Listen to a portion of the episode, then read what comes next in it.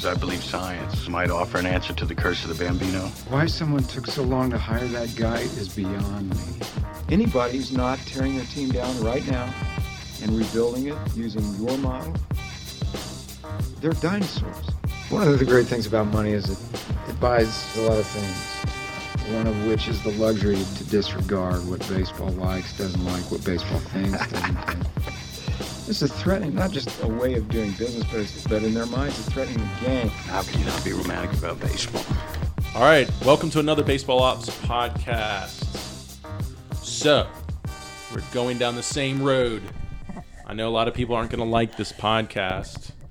I know I'm probably pissing a lot of people off. I mean, it's obvious from the one we did with Noah and Jason that there were a lot of people upset about it. So, I'm just going to apologize up front that I'm continuing to rub your nose in this. I would just suggest you don't listen if you don't want to learn about, or you don't want to hear another story about someone who has been down this conventional road of velocity training with extreme throwing or with high intent weighted ball training. Guys, the only reason I'm doing this is because if I don't continue to allow people to tell their story, their voices aren't heard. And then people are blindly falling into this, going down the same roads that they went down with no cautionary tale. So I just feel like I'm doing my due diligence to provide that cautionary tale. I'm not saying my approach is better because I don't do this. I do feel that way. If you feel like that's why I'm doing this, then I apologize if that's the way you feel. Obviously, there is some sense to say, hey, pay attention to what I'm doing, because I've worked really hard after me, who's another testimonial to extreme throwing injuries, rotator cuff tear at 18, has worked very hard to create an alternative, which rebuilt my career. So yes, there is a little bit of that in there, but most importantly, I know how important it is for these guys to have voices to help future young pitchers coming up and not to fall victim to the same stuff. That there is a strong conscience in me to say that I must do this, because this is an issue. And I'll tell you right now, if my program had serious injury coming out of it, I've been doing this for 10 years.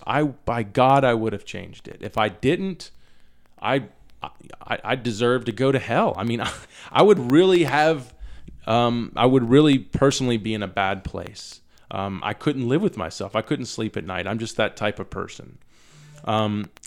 One thing with the 3X programs, I've worked very hard to make it as good as I can get all the time and make things better. But the approach has always been ground up because it was built after a guy who went through injury.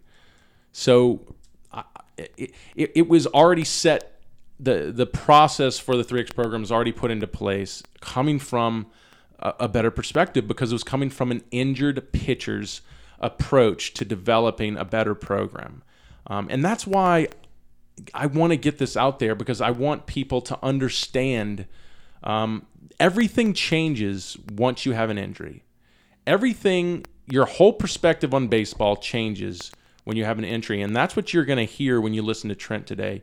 You're going to hear a very different perspective on the game. I know y'all are going to criticize him a lot, because you might, more than likely, you're going to criticize him because you're actually going down a bit of his road. And that's why you're going to criticize him, because you don't want to hear that you're going to be sidelined in the next year or so. But you have to understand, guys, the reason I'm putting this out is for you. It's for you that are going down these roads to tell you, hey, you need to do a better job looking into what you're doing to your body. Are you making sure you're putting yourself through, into the best approach, or setting yourself up or preparing yourself to fully experience this game and not cut it short because you were caught in a bad approach, or you were ignorant to what was going on. I mean, Steven, jump in on this. I don't think Steven really wants to be in this podcast right now, but jump in on this. Well, I think people need to hear two sides of the story, but then they're also I already know from the last one everything that they're going to say, but at the same time, you just need to hear both sides so guys out there can make a more educated decision on what they do. And I think, you know, even in people that have weighted ball approaches, like hopefully it forces them to educate guys more on to not just jump into this blindly, you know, and they have protocols. Then, you know, guys need to just be aware of what their body's telling them. I mean, if you're going through pain doing it, maybe back off, you know, like I don't know. I don't even know what to say, because I already see what's going to happen from this, from the last one and the one after this and the one after that. There'll always be excuses to it. Well, not only that, attack. Yeah. We don't really enjoy getting attacked. It's not that much fun. It's not fun to get bloodied up putting this stuff out. But I don't want to cower and be intimidated by these coaches that don't want this information out there. I think that's the ridiculous aspect of this whole thing. I mean, I understand if someone came out and said, everyone's blowing their arms out doing 3X pitching, even though I'm not attacking a camp here, I'm attacking high-intent weighted ball training from anyone. Or just baseball year-round throwing. Right, extreme throwing. But if someone came out and had legitimacy to show that I was injuring all these people, I might initially attack, like, who's trying to take advantage of me. But if someone came to me and said, no, this is legitimate, Brent, look, you were killing people. Like, you were ruining people. You're putting one guy after the other under the knife. I'm going to be like, oh, crap. What the hell? And I would make an adjustment. I would stop attacking. I would address the issue. I would reach out to that, whoever's putting that out, and I'd say, I understand what you're doing. I'm going to take an initiative to do better at this. I'm going to start doing some educational videos on what I've done wrong and how to get better at it. I know that sucks. That's very humbling. I may never have to do that in my career. Once again, because I came into this with a perspective of an injured pitcher. But I know that I would do this. So it's like, we don't like getting attacked on this end, but I understand why they're attacking. So I'm not like really upset with the people that are attacking me, but I'm also not going to stop putting this information out because I'm scared of people attacking me. Yeah. I mean, how does that make you feel? I agree. I mean, it's I just feel like people have just like accepted that baseball has like this arm injury thing, and we accept it like it's okay. Like people get hurt in everything, so let's just accept it. But when there's this pattern of injury, and then it's not just happening at the MLB level, you know, it's happening to a lot of high schoolers and young kids. It's an issue that I think can be significantly cut down if we just start getting away from these extreme throwing approaches, year-round throwing, high-intent throwing, weighted balls. And that's why I want to get the information out. Or I mean, even with weighted balls, if it came around to where I don't think it's going to happen, but if you come around to where you can significantly reduce the pattern of injury, then of course that's great. But that it's not. You look at the studies, you look at overuse, you look at poor pitching mechanics, poor physical fitness. It doesn't add up. There's no magical way with you know. I don't what's the terms they use for it, where it's like you have to build up to your throws and you know, like volumes and intensities. I don't think there's some magical formula of year-round throwing or throwing through your off season that's going to keep you from injury. Right. I know there's a lot of organizations out there saying that their protocol keeps you safe, but then I also hear of injury coming from their camps. And you're right. People say, well, everyone's getting injured. Yeah, but who's getting injured more? So think about it. A lot of people were dying from cigarettes. And their excuse was, well, everyone dies. But eventually no one wanted to smoke because no one really wanted to die sooner than they were supposed to die. That's the kind of the same thing here.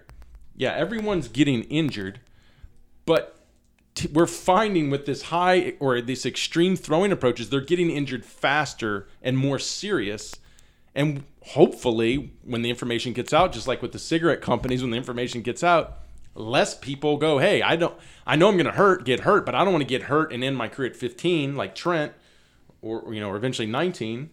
And that's the case. It's not that we're getting injured. It's that we're getting more injured now, and the injury is more serious, and we're ending careers earlier, like in the case of Trent. So that's the problem, and that's what we're trying to educate, purely educate. So as much as I know you, if you're still listening, you probably want to hear the story of Trent, and he deserves to tell a story. This guy has a really important story to hear, and he actually has a message with it. We didn't just interview someone and force him to tell a story. He reached out to us, and he has a message.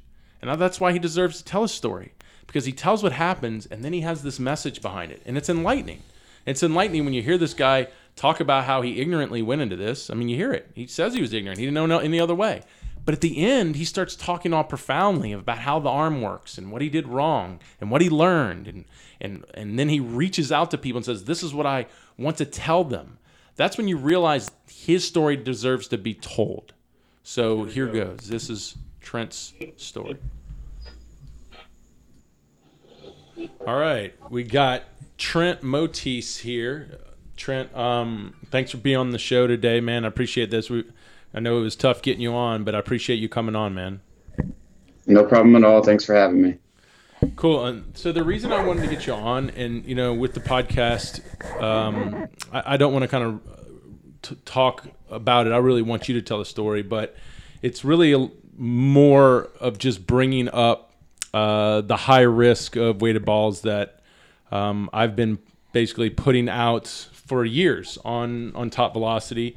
And now I just want guys to tell their story, because I think everybody's been listening to me and hearing me talk. And I think a lot of the critics and, you know, those on the other side of this are starting to come at me like I'm making a lot of this up, or, you know, I think they're just tired of hearing me. So I'm really trying to bring guys like you on, more of guys like you, so y'all can tell your story, because I know everybody's sick of probably listening to me about it. So I really want you to tell all of your story, and people understand what you've gone through, and kind of tell what you've learned from it, and you know, how you've come out of it. So why don't you start with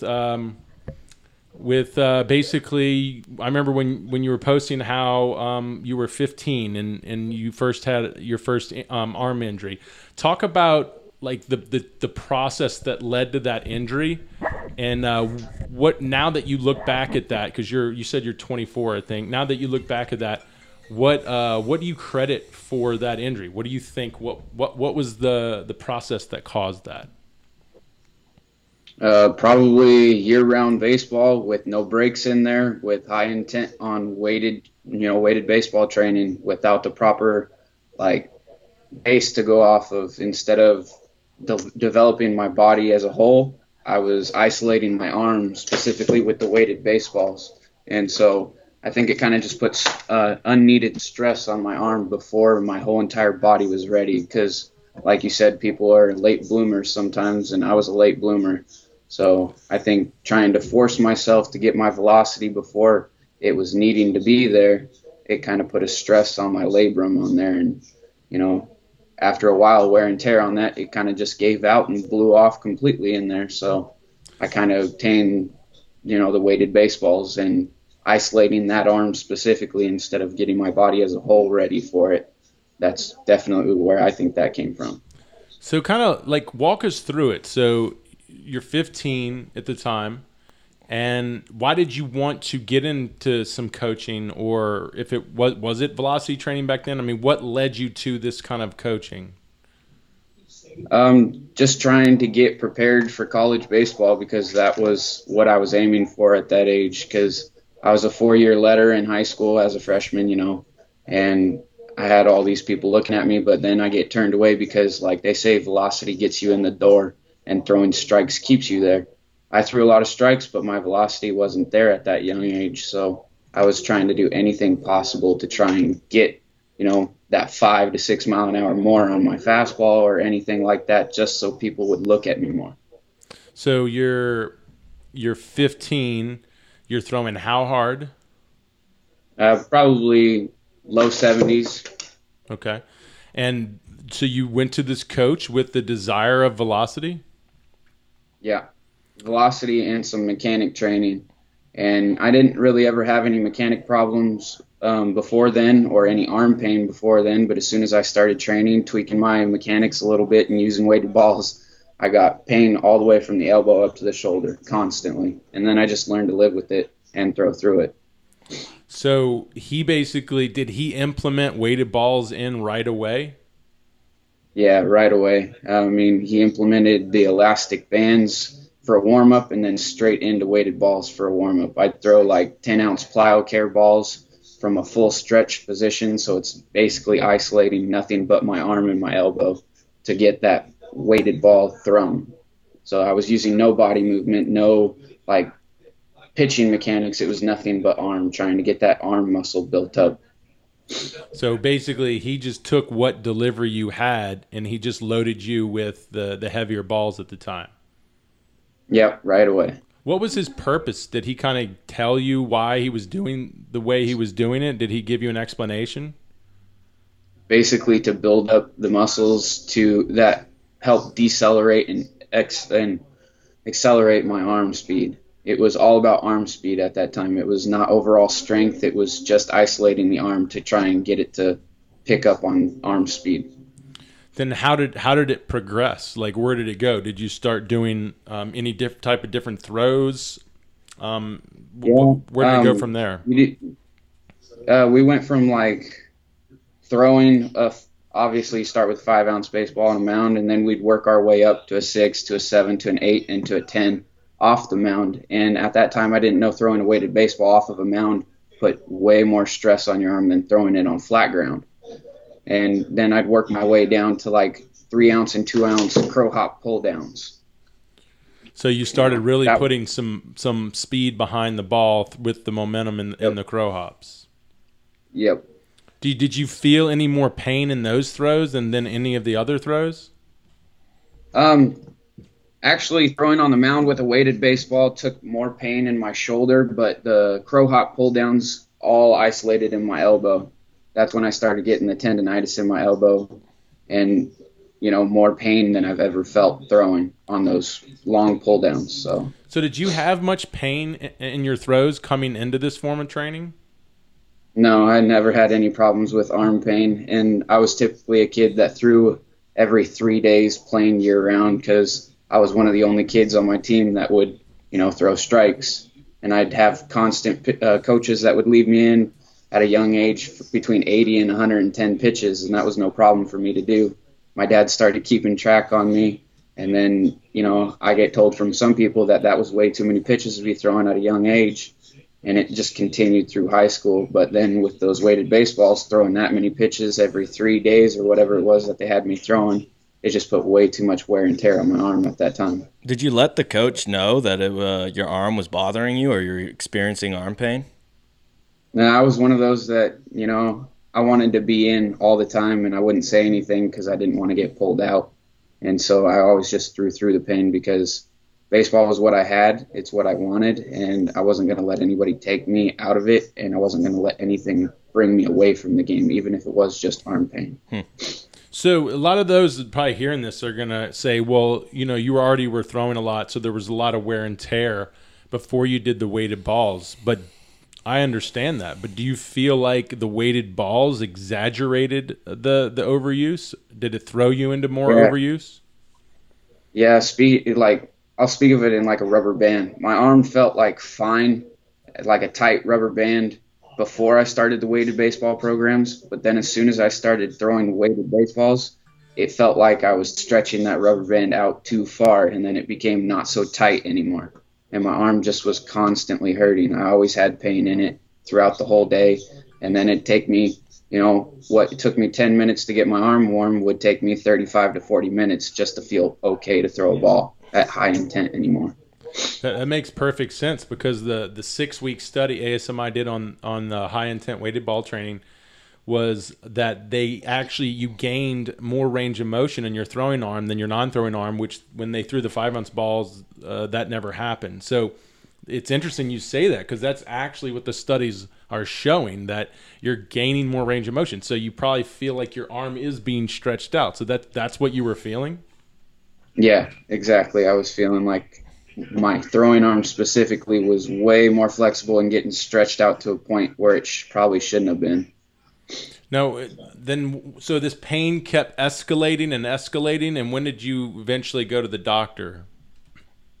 It was probably the end of my sophomore year when I really thought something was wrong in my shoulder. You know, I had the normal pain in my elbow, but then when I really, really had that pain in my shoulder at my last game of the season, I went to a doctor. He said to keep an eye on it, and I played the whole next 3 months of summer baseball, and because I had already paid a deposit and I didn't want to sit out for that.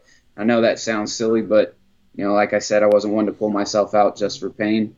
And then at the end of those 3 months, I came back to the doctor and had a complete labrum tear. Did the doctor tell you why he think you had the labrum tear? Overhead throwing and overuse of that. And how much weighted ball throwing were you doing at the time that it tore? I was doing about as much as you could. I was doing it in season and out of season. I probably do it 2 or 3 days a week. Because that's how often I would be going to my trainer. Even with the pain, you just kept doing the throwing. Yep, even with the pain, I just kept doing the throwing because I didn't really want to face the fact that I had pain going on in there because, like I said, I wanted to play college ball and I didn't want that to go away. So I think a lot of people are going to criticize and say, well, why didn't you stop with the pain? I mean, so say you would have stopped. So say the pain, you listened to it and you stopped the training. Because, I mean, what would you have done? I mean, what's the alternative for you if were in the position you were if you would have listened to the pain? I guess you knew of no other form of training, right? Yeah, I knew no other form of training. I mean, I had experience with lifting because of football and basketball and stuff like that, but I know no other forms of training for baseball besides what I was being told. And with the pain, you know, I did say to my parents, you know, I got a little pain here, a little pain there, but at the time it wasn't unbearable to me, and I didn't think anything was torn or tweaked as bad as it was. I thought it was just, you know, tendonitis here, like I'd been diagnosed with within my elbow, because then you just ice and you take care of your arm more than you normally do, and I didn't think I had a major issue until that last time I went to the doctor, because it was that major issue probably happened within 2 months. Do you feel like if you had been shown a better alternative to gain velocity that didn't involve so much throwing, that at that point you would have been willing to try that? What I'm saying is, did you feel stuck, like you were pushing through the pain because you really wanted to make the velocity gains and you knew that you didn't know any other way to do it? Yeah, exactly. I mean, the only two things I had was people telling me, try with weighted baseballs or just wait until your body caught up to you, and velocity comes with age. And those were literally the two solutions I was given at that time, and I had no other option. So it was either A, wait until I was, you know, 19 or 20 and already in college and somebody's passed on me because I'm not throwing, you know, 82, 83, or just train how I was and try and get to there then. So when you had the surgery, what did they exactly do to your arm? For the complete labrum tear, what they did is they put 3 titanium anchors in the collarbone and then shaved the basically the socket down so that the labrum would reattach itself to the bone. And then they anchored the labrum down with those 3 titanium anchors drilled through my collarbone. And that was the first surgery. So when you came out of surgery, how did it feel once you got out of rehab back to throwing? Super stiff. Like I had no mobility in it at all. Did you gain full range of motion eventually? After a little while, yeah. But I still felt like I had no strength in it. And there was always kind of like a constant popping to it because of those anchors in my collarbone. So I just never felt right after that. So what did you do? Obviously, you didn't want to give up on baseball. What did you do to get back? What did you decide to do as far as training to get yourself back? Go right back to what I was told would get me to velocity and full range of motion, because like I was saying with the weighted baseballs, I felt like I was having more range of motion with that arm, and I was trying to get back to that full range of motion after my surgery because I didn't feel like I was there. So I went right back into a little bit of lifting and more weighted balls, because at the time I was told if you lift too much and get too bulky, you lose the elasticity in your muscles, and then you lose the range of motion. You can't throw anymore. So you just went right back into the same training, correct? Yeah, pretty much. So what happened? So you start back into that training. Did you start to fall into pain again? Yeah, after, you know, going through my senior year of baseball there in high school, I went to college and I tried to walk on, and about 2 or 3 weeks into practicing and throwing bullpens, I went to the coach, told him, you know, I'm not feeling right, something else is wrong there. So he sent me to a trainer, and the trainer looked at me for 10 minutes and referred me out to a specialist, and then I was right back under the knife again, having another surgery.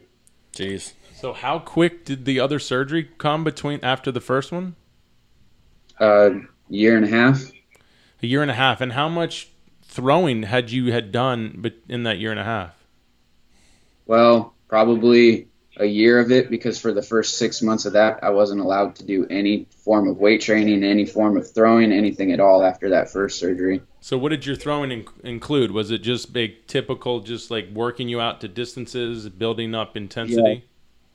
You know, extended long toss, trying to get from foul pole to foul pole, you know, and then working it in, and then 2 to 3 ounce pull downs at about, I don't know, 100, 120 feet.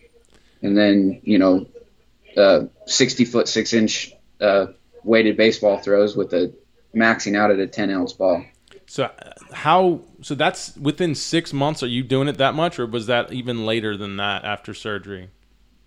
The weighted baseballs with the 10-ounce, maxing out at 10-ounce was probably 8 months after surgery, but within the first 2 months after the 6 months, so the first 2 months of me throwing, I was doing underloaded baseballs, so the 2 to 3 ounce pull downs, with trying to get extended on a long toss and then a regular baseball. And was and then this after that? Sorry, finish it. No, you're fine. And then after that, it moved up to the 6 ounce, 7 ounce, 8 ounce, and 10 ounces within the first 2 months after the full 6 month rehab. So was this off of your own programming, or was this a coach once again working with you? It was another coach working with me. You know, another one that believed in weighted baseballs to try and get in. Gain that full mobility back. That was basically the main focus after that first surgery, was trying to get full mobility back. So you started before the second surgery, you started to have pain again. Was it some of the same pain that you had before the first surgery? It was a little different. It was actually more of in my bicep than it was in my elbow and in my shoulder directly. But what I ended up figuring out was that the bicep was pulling on what they had just fixed in that first surgery, and so that's why I was having inflammation and the popping feeling, because it was trying to basically destroy what they had gone in and fixed. Well, I'm even curious on what was the first coach telling you when your pain showed up, and then what was the second coach telling you when your pain showed up? First coach, you know, gave me that, you know, muscle tears to rebuild itself, and so your muscle has to tear and be able to get more mobility out of that. So that's basically what he told me, is the pain's coming from your muscles tearing and then rebuilding themselves instead of, you know, tendons tearing. So, and then the second coach, he was just saying that that was the muscle trying to regain its elasticity back and its full range of motion. And now that you look back at that, what do you think was happening to your arm? I was destroying it and tearing everything that I had just got fixed. Wow. So what did they do in the second surgery? What did they do in the surgery exactly? I had a bicep tenodesis, which they went in and they snipped the bicep off of the labrum that they had just reattached in there. And then they cut about 1.5 inches off the bicep and then reattached it into my forearm below the shoulder. Well, yeah, that's a crazy surgery, man. I can't believe that you've had to have that surgery. What was it like rehabilitating from that surgery? Was it even harder than the first one? Extremely hard. Instead of 6 months, it was a year. Jeez. A year of not being able to do anything. You know, no lifting, no throwing, no nothing. That surgery was definitely harder. So now at this point in your career, second surgery after all this you've been through with these excessive throwing approaches and all year-round baseball, high-intent weight training, now where are we at this point in your life? What are you, 19 at this time? Yeah, 19.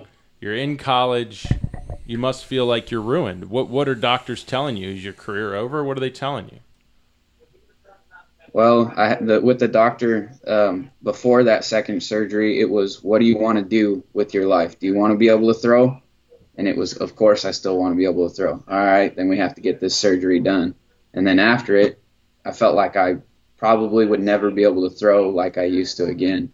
So at that time, I was thinking, oh, wow, yeah, this doctor kind of lied to me because I'm not going to be able to throw the same anymore. And I'm not probably ever going to get back to that. That's basically what I was feeling at that time. And then after the second surgery, did you have any hope you would play again? Yeah, but not in the form that I wanted to. Definitely just as like a hobby now. That's basically how I felt about it, is that I'd never get back to being what I was before. Man, that's brutal, dude. I've been there with the rotator cuff tear at 18, man. I got very depressed. I don't know where you went with it. It's a tough place to be. I totally know what you're going through. I think the best thing of all this is understanding what went wrong and telling your story here, and also telling us what you're looking for in the future. I mean, so first, in hindsight, look back to this. Like, what did you learn? What did you get out of this, and what do you want to tell people? I learned that, you got to be patient. You got to take what you have at the time and go for it. You got to take small steps in moving forward. You got to wait for your body to develop. You got to build from your core out and not try to isolate something and use a quick fix to get to somewhere you want to be. Take the time, do it right, and it'll work out in the end, instead of taking the quick fix like I did and ruining yourself. Are you angry at these coaches at all? I can't really be angry at them because, I was the one that also went through it, but more disappointed that they kind of took advantage of me with a quick fix like that to try and, boost their team at the time, when in hindsight, summer baseball doesn't really matter compared to college baseball, because you're just ruining a kid's dream to try and better your summer baseball team. Right, man. And that's brutal. Do you feel, when you look back now, do you feel there's, or have you learned there's an alternative? Do you feel like if you could do this all over again, you would have done it very differently? Yeah, most definitely. Probably wouldn't have isolated my arm as much as I did. I probably would have taken care of my body as a whole hell of a lot better, and not just gone for the quick fix like I was saying. So what advice would you give to guys looking, to enhance velocity when it comes, if they're deciding between weighted balls or, whatever they want to do? What advice would you say to them? Work on your mechanics, hit the gym, and stretch, and ice your arm every night. Mm. And what do you have going forward, man? Give us some hope for you. What are you looking forward to now in the rest of your life with baseball? Staying in the game any way I possibly can, whether that be through training or coaching. I'll play in the free time, play some catch here and there, but I'm just trying to stay with the game because it's what I love and it's what I know. Absolutely. And, maybe I can use my knowledge to help people not go down the same path I did. Hey, man, that's how all this works, and that's why I wanted to get your story out. As much as you're going to have a lot of guys that are going to, somehow make it sound like it was your fault or your stupidity, which is ridiculous. You're telling your story, and you're actually going to catch the ear of some young kid, maybe 15, right where you were, really wanting to make a team or, make it to college one day and is looking for a way to make gains. And you're letting them know, hey, there's high risk in this, right? I mean, that's really what the story is here. There's high risk in velocity enhancement, because unfortunately we're in a sport that has a pattern of injury. But the problem is, I just don't like it how they make it sound like, well, we are all gonna get hurt, so why don't we just it doesn't matter. It doesn't matter what we're gonna do because we're all gonna get hurt. But that's not true. More people are getting hurt with more throwing. And just like you said, we can still make gains and enhance ourselves as baseball players without having to excessively throw. Wouldn't you agree? Yeah, I would definitely agree. Okay. Well, any last words, man? I'll give you the last word. Anything last you want to say out there to anybody? I mean, this is your last word in this great testimony. I mean, just from what you've gone through.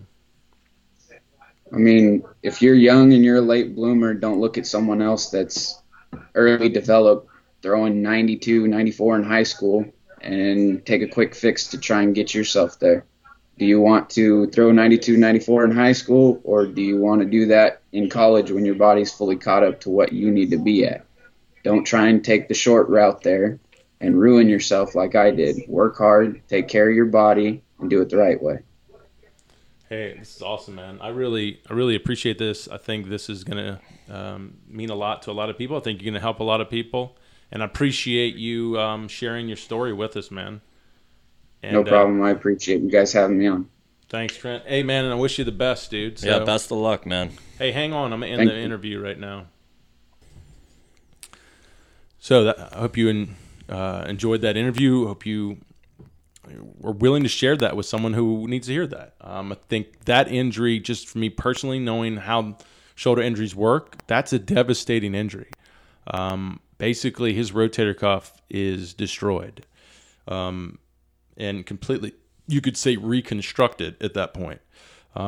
It's not a good place to be, but you know, I believe the body can overcome anything. I give him all the hope in the world to recover his career, and I would help anyone do the same. But it's still, once again, it tells us of the harsh reality of using extreme throwing to enhance performance when we're already in a sport that has injury problems. It'd be like taking football players that have concussion problems and you know, making them hit harder so the game hits aren't as bad. It doesn't matter. They have too much trauma on the head already. Using a training approach that exaggerates that or makes it extreme to force them to, like Darwinism, to survive is ridiculous. When you look at the studies, it's the opposite. Professional pitchers are better at putting less stress on their arm than amateur pitchers. That's how they survive. Guys that survive this game get better at using more of their body to reduce stress on one limb. That's the key. And amateur pitchers struggle at that. So taking an approach that actually does the opposite, guys.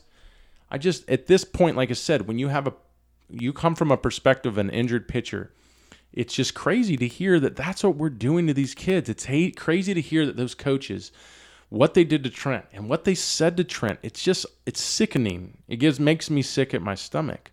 But Steven, you were talking like, how does this all come in light? I mean, where did the problem come from?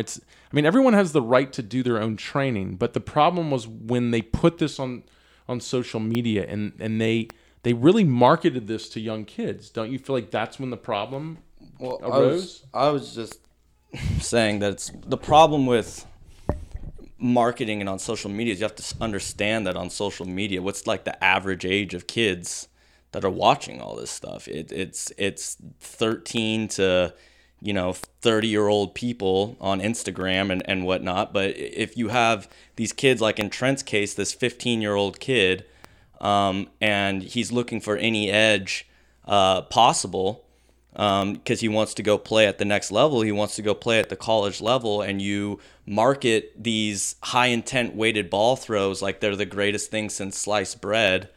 Yeah, and showing and then flashing up these high ball speeds and then in throws that are going to typically allow you to throw harder because they're running throws. And with professional pitchers too, it's not like your 15-year-old average kid. It's professional pitchers. Yeah, how can you not expect the 15-year-old kid to want to do the same? Yeah, it's.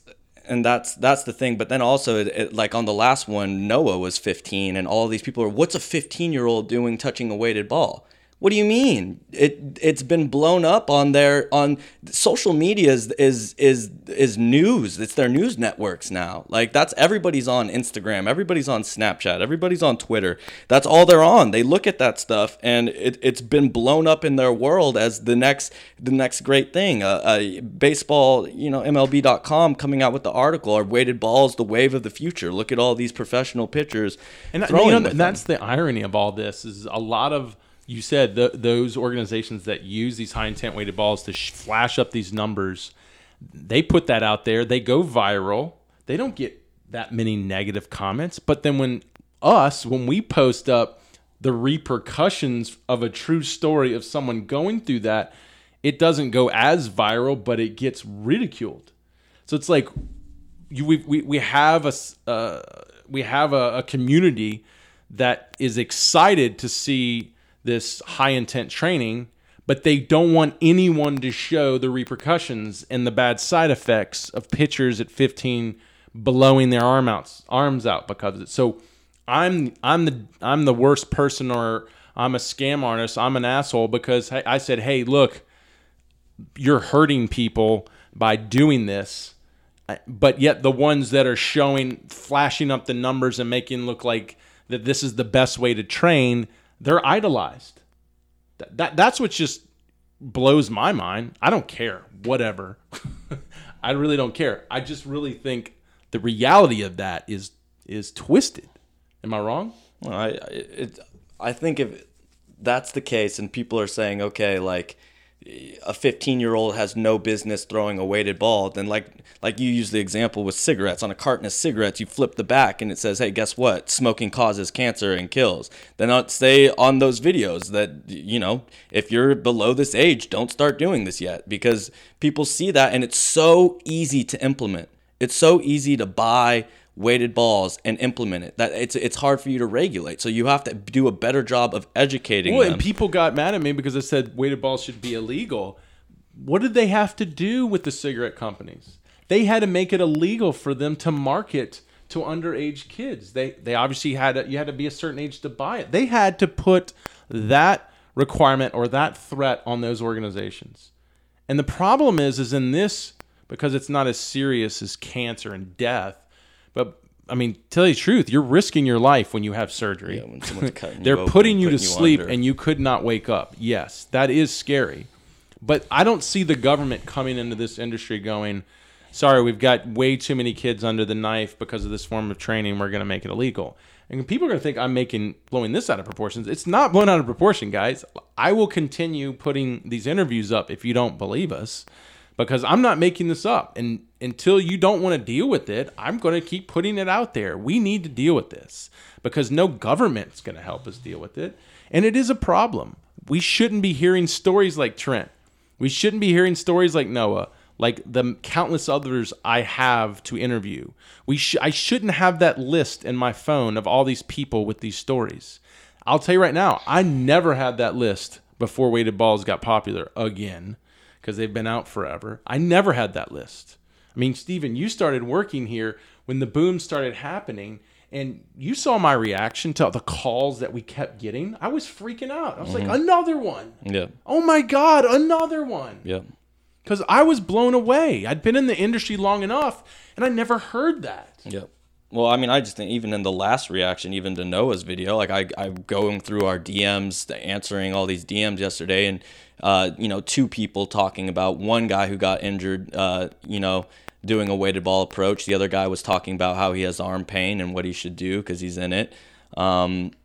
And then, even on Noah's video, some of the comments, some people are, saying it's fake and whatnot. And then dads coming on to it and saying, would you like me to send my medical bills of my son having to go through the same exact issue?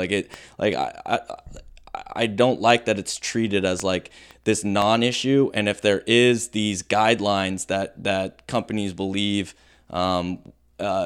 people shouldn't be throwing them at a certain age, or they need to be doing these protocols, then they need to be educating people far better than what's going on. They need to actually be selling them. They need to be putting them on the balls, like you said, with the cigarette cartons. When you buy a case of weighted balls, you should have the disclaimer that says if used incorrectly or not following our protocol, or if pain exists, you need to stop because you can seriously end your career. Yep. That needs to be on the balls. But like I said, once again, the government forced cigarettes to do that. I don't see the government forcing baseball to do that. Well, I mean, think of how many programs that are just baseball facilities that have hundreds of kids that they're training. That can. It's just so easy for them to implement this form of training. Remember, and do it in a mass approach. Remember when it first got popular, the call we got from 3X coach, it said his local academy implemented it with like 60 kids and 12 of them had to have or got injured and had to have like a lot of them had to have surgery. I've even heard of my friends who are playing in college, their whole college programming implementing it, which I mean I think starts throwing out the whole assumption on what age you should be doing it, because guys are getting hurt. The most elite athletes are blowing out their arms regardless of weighted balls in the baseball levels. But it's like I know people are gonna say that's anecdotal. Well, the studies we have are the ASMI study, which has been ignored on really what it says. Now ASMI says can be beneficial or maybe beneficial, maybe risky. They're not really telling us what it is. But if you read it, you see torques go up when you take a 6-7 ounce ball from the mound to a crow hop throw. They go up and the ball speed doesn't. So those are called inefficient throws. Arm speed's going up, torque's going up, ball speed ain't changing. Now, when they did that with the 5 ounce, it didn't happen. The 5 ounce, they didn't normalize the ball speeds, but it indicates the 5 ounce actually would have lost torques when it went to the crow hop. Then we had the 6-week study that's out of 35 pitchers, 3 got injured with the weighted balls. 1 had to have surgery. And when they threw the regular balls, or the group that threw the regular balls, didn't have any injuries and didn't have the increase in total range of motion, which made them more susceptible to injury. So we have studies, not enough, not nearly enough. I mean, we're going to be doing this for another 15 years, guys. But what do we do with the kids now? So we can't just blow this off. What are we going to do with the kids now when we have these stories like Trent, and we have these stories like Noah, and we have more stories coming? Like, guys, when are we going to do something about it? When are we going to put those disclaimers on the balls? Or when are we going to stop this form of training? Or when are we going to do a better job educating on the kids on better alternatives? Yeah, so, I mean, along those lines, what are the alternatives? Because I understand people are putting out all this information against these high, just year-round throwing programs, high intent. So what's the alternative? What do guys need to be doing?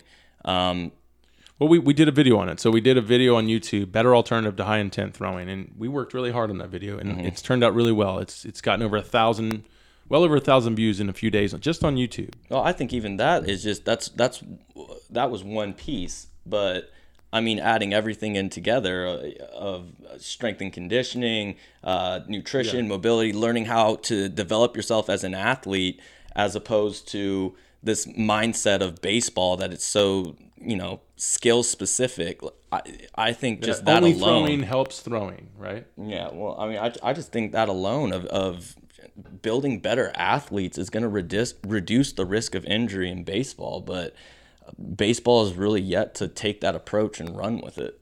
Yeah, and a lot of people are saying, well, they're doing it, major league teams are doing it, and Chapman's doing it, and these guys, you got to understand, at the major league level, I would be surprised if someone at the major league level on a major league field is doing these at high intent, are running and throwing these things as hard as they can. I find that hard to believe. And I think that's where you've been misled, because I haven't seen that video. Have you seen anyone do a full running throw with a weighted ball on a major league field? Well, in spring training. I saw Michael Kopech do it, and obviously all the... Oh, yeah, but that was in someone's training facility. Yeah, I mean, it was just... But I haven't seen a major league organization buy into the high-intent version of these weighted balls. Well, I mean, balls. I was just talking with, one of the guys here who's a major league baseball player, and he said it's a very small amount of major league players are doing it, and maybe, some minor league guys, but it's not something that... It's not like every guy is doing it, but I think a lot of kids think, well, the same approach, this high intent form of weighted ball training is being used on major league fields. Yes, and in colleges. I might say, okay, the colleges, but I have yet to see it on a major league field. I've seen a major league player do it, but not many. I can count them on my hand. But I haven't seen a major league organization implemented on a field. I haven't seen it. If I'm wrong, send me the video. I'd like to see it. I'm telling you right now, I'd like to see it, but I haven't seen it. So I think a lot of kids are saying, well, you know, the Dodgers are doing it or the Indians are doing it. I see their stations for weighted balls, but I've yet to see someone actually in the act of running as hard as they can and throwing a weighted ball in their on their fields or on their, you know, whatever, on their facilities. So that's the thing is I think that there's a bit of misleading there and that Chapman does it. Chapman just, what I saw was just picking them up and throwing them nice and easy. Yeah, he was going through all different levels of weighted balls, but it was just all easy throws. I didn't see any high intent throws from him. So I think a lot of that needs to be cleared up. A lot of more information has to come out. I do think it's a shame that a lot of these camps that have sold you on the big numbers that come out of these running throw weighted ball approaches, like how to flash the boards with these high numbers in running throws. And also, you know, showing guys in a running throw and then on the mound, which I feel are more just, you know, highly skilled throwing athletes that are just coming into this training and making it look like they made these big gains. I feel like if they're going to show us all that, they got to show us or give us more information than what they're doing. They've got to say, hey, this is kind of how our programming works. And this is what we do to stay safe. And this is what we find that guys get injured. They do this, this, and this. I think those organizations need to do a better job of giving a full understanding of how this works. So these 15-year-old kids aren't ignorantly walking into this, or some, you know, pitching instructor in a local academy goes, hey, I got to make some money, and this is really popular right now, so I'm just going to kind of knock off my version of a high-intent weighted ball program and put these kids through it at 15 and guinea pig them, and then you get stories of Trent and Noah Turley. Yeah, and I mean, I just last thing for me, too, is like I put together that the micro-content video that we put on the Instagram. People are like, oh, you're using scare tactics. You're just like, you're an online marketer. Like, you're just using scare tactics. And I'm sitting here going, the irony of this is that online marketing is what brought around this craze. So good point. It's like, you're right, on the other end, it's like they weren't using marketing to make this form of training look so inviting and so effective, right? Mm-hmm. So you can use the marketing to sell us the crack, but you can't use the marketing to show us that the crack kills. Mm-hmm. Yeah, so I thought that was interesting. Very, very much interesting. So if you have any questions or comments, please leave them here. You'd like if you're someone out there that's been injured by high intent weighted balls or extreme throwing, and you'd like to tell your story, we want you to use this venue to do that. Please reach out to us. We'd like to tell your story unedited, which we've worked very hard to do with Trent and Noah. No editing at all. This is what we recorded through a Skype call or through a phone call. And we want to do that for you, allow you to tell your story. So appreciate you listening. See you on the next episode.